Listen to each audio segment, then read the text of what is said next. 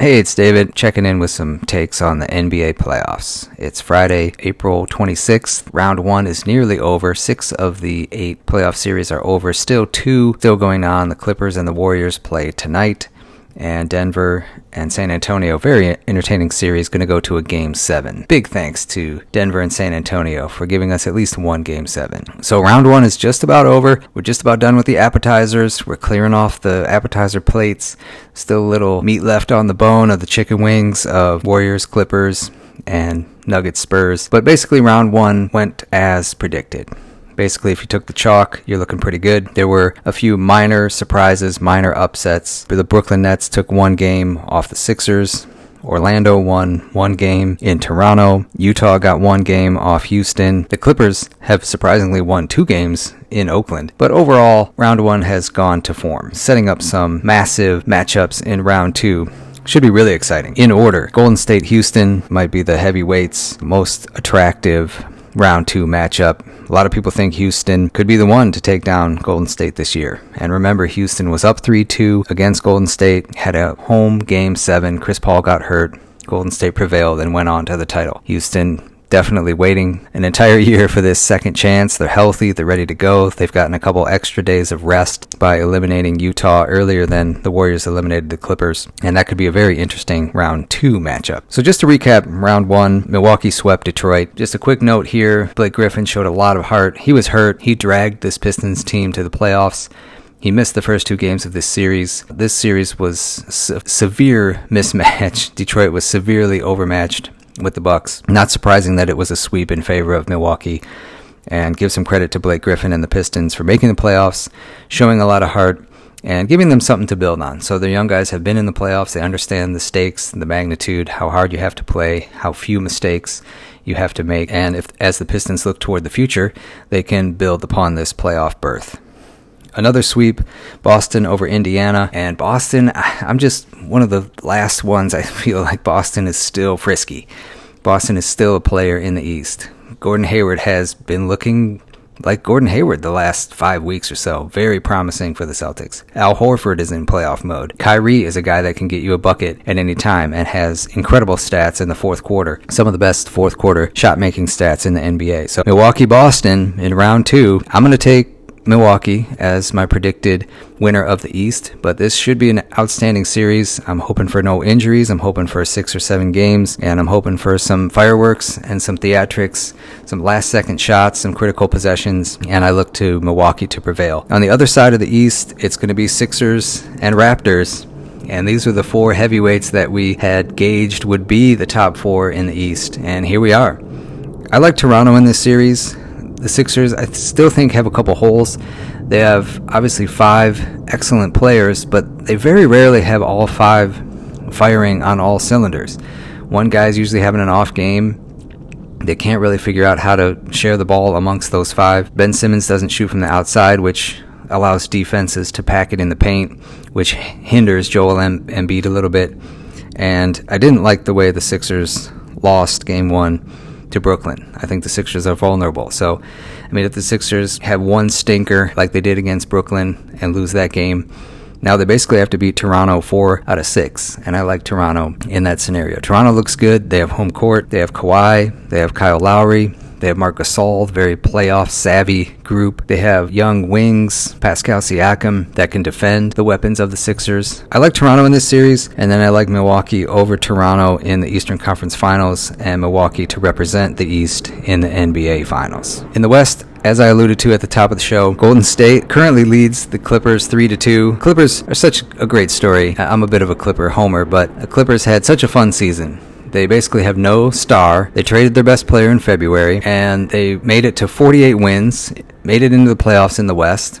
Just remember, the LeBron James Lakers did not make the playoffs. The Anthony Davis Pelicans did not make the playoffs. The Mike Conley Grizzlies did not make the playoffs. The gutty Sacramento Kings did not make the playoffs. The Clippers, with this patchwork of not stars, but just hustle, grind, gritty guys, and a great coaching job by Doc Rivers, made it to the playoffs and have now taken two games off the Warriors. I don't think anyone expected that. I still expect the Warriors to win this series, but Clippers really just playing with house money here as they made the playoffs. They won forty-eight games. They've now taken two games off of the Warriors and caused the Warriors a lot of problems, basically. So kudos to the Clippers, even if they go down here in round one, which seems likely. A great season for the Clippers, and certainly setting up the Clippers for success next year. If the Clippers can add a superstar this summer through free agency, or should they trade some of their young assets and very friendly contracts, trade for a superstar, trade for an Anthony Davis, Clippers have a bright future ahead of them no matter what path they end up taking. It's, it's an exciting time to be a Clipper fan. The other series that's still in play is Denver-San Antonio, which has been a very entertaining series. Currently tied up at three, going to game seven. I like Denver in this series, but San Antonio, you just, you can't kill them. They're always in the playoffs. They're always reliable. They're always frisky.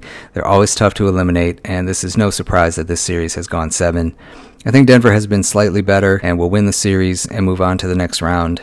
But kudos to the San Antonio Spurs, who, again, similar to the Clippers, did, did not have a lot of star power. I know they have DeMar DeRozan and LaMarcus Aldridge, uh, but, but the Spurs system and the Spurs coaching staff and the Spurs player development is really the star of the show, in my opinion.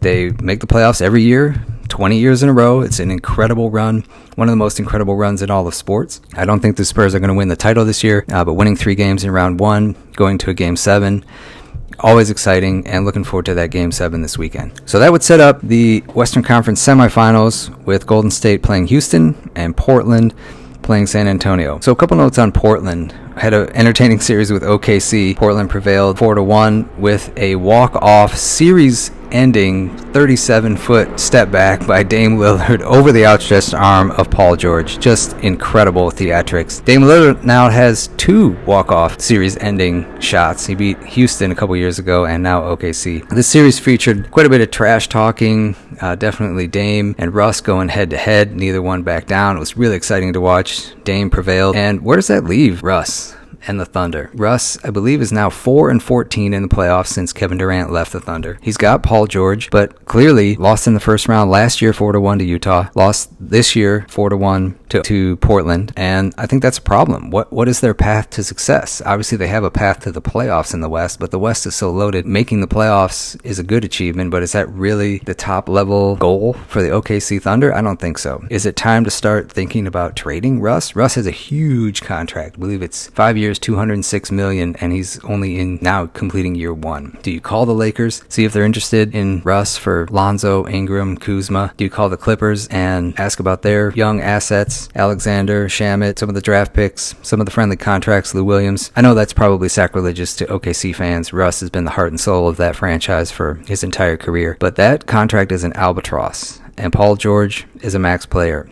and Steven Adams is making in the mid twenty million dollars per year range. That doesn't leave a lot of flexibility. Can't really add many more talented free agents with that type of payroll. So O K C with some decisions to make here over the summer. Interesting to see where, where that direction will go for O K C. Kudos to Portland. Portland last year got swept in the first round. They were the higher seed. They had home court. They looked awful. The Anthony Davis Pelicans figured out if you can blitz Dame and get the ball out of his hands, it causes a lot of problems for Portland. Dame looks confused last year. He this summer worked on his game, went back in the lab, determined how to attack the double team, and clearly had a sensational season. It's probably going to be a first-team All N B A guard, and a triumphant return to the playoffs with a four one victory over O K C in the first round. Damian Lillard, one of my favorite athletes, one of my favorite players. So happy to see him get that success, see that hard work pay off, and see him into round two. You know, on that side of the bracket, so Portland, O K C, Denver, San Antonio, one of those teams is going to be in the Western Conference Finals. And Portland took a big step by eliminating O K C, and now they'll play either Denver or San Antonio, and I think have an excellent shot at the Western Conference Finals. Damian Lillard's got the hot hand. They got confidence. They have a great crowd. They're riding riding high. Uh, I'm not sure if the Portland Trailblazers will represent Portland in the Western Conference Finals, but they certainly have a path there, and it's been a very successful last couple of weeks for Portland. But I think the main entree is Warriors Rockets. Obviously, the Rockets, as I alluded to at the top of the show, gave huge problems to Warriors last year, took them to seven games, had them on the ropes, missed twenty-one straight three-pointers in that game seven, and went down. They have the firepower with James Harden and Chris Paul. They have everyone healthy. Knock on wood that Chris Paul's hamstring holds up for the next couple of weeks. And if it ends up being Warriors Rockets here in, in round two for the next couple of weeks, going to be very exciting, going to be must-see T V. I will certainly be tuned in. I have watched at least some of every single N B A playoff game, but I also enjoy being married, so I don't watch every every minute of every game. So looking ahead, round two going to be very exciting. I predict the Warriors will beat the Rockets, and then the Warriors will beat Denver, and then the Warriors will beat Milwaukee and retain their championship, and then kick off a wild summer of free agency and superstars moving to new teams and new cities, and every team, you know, has hope. I think if you're a Knicks fan, you have hope that you're going to get Kyrie and Kevin Durant.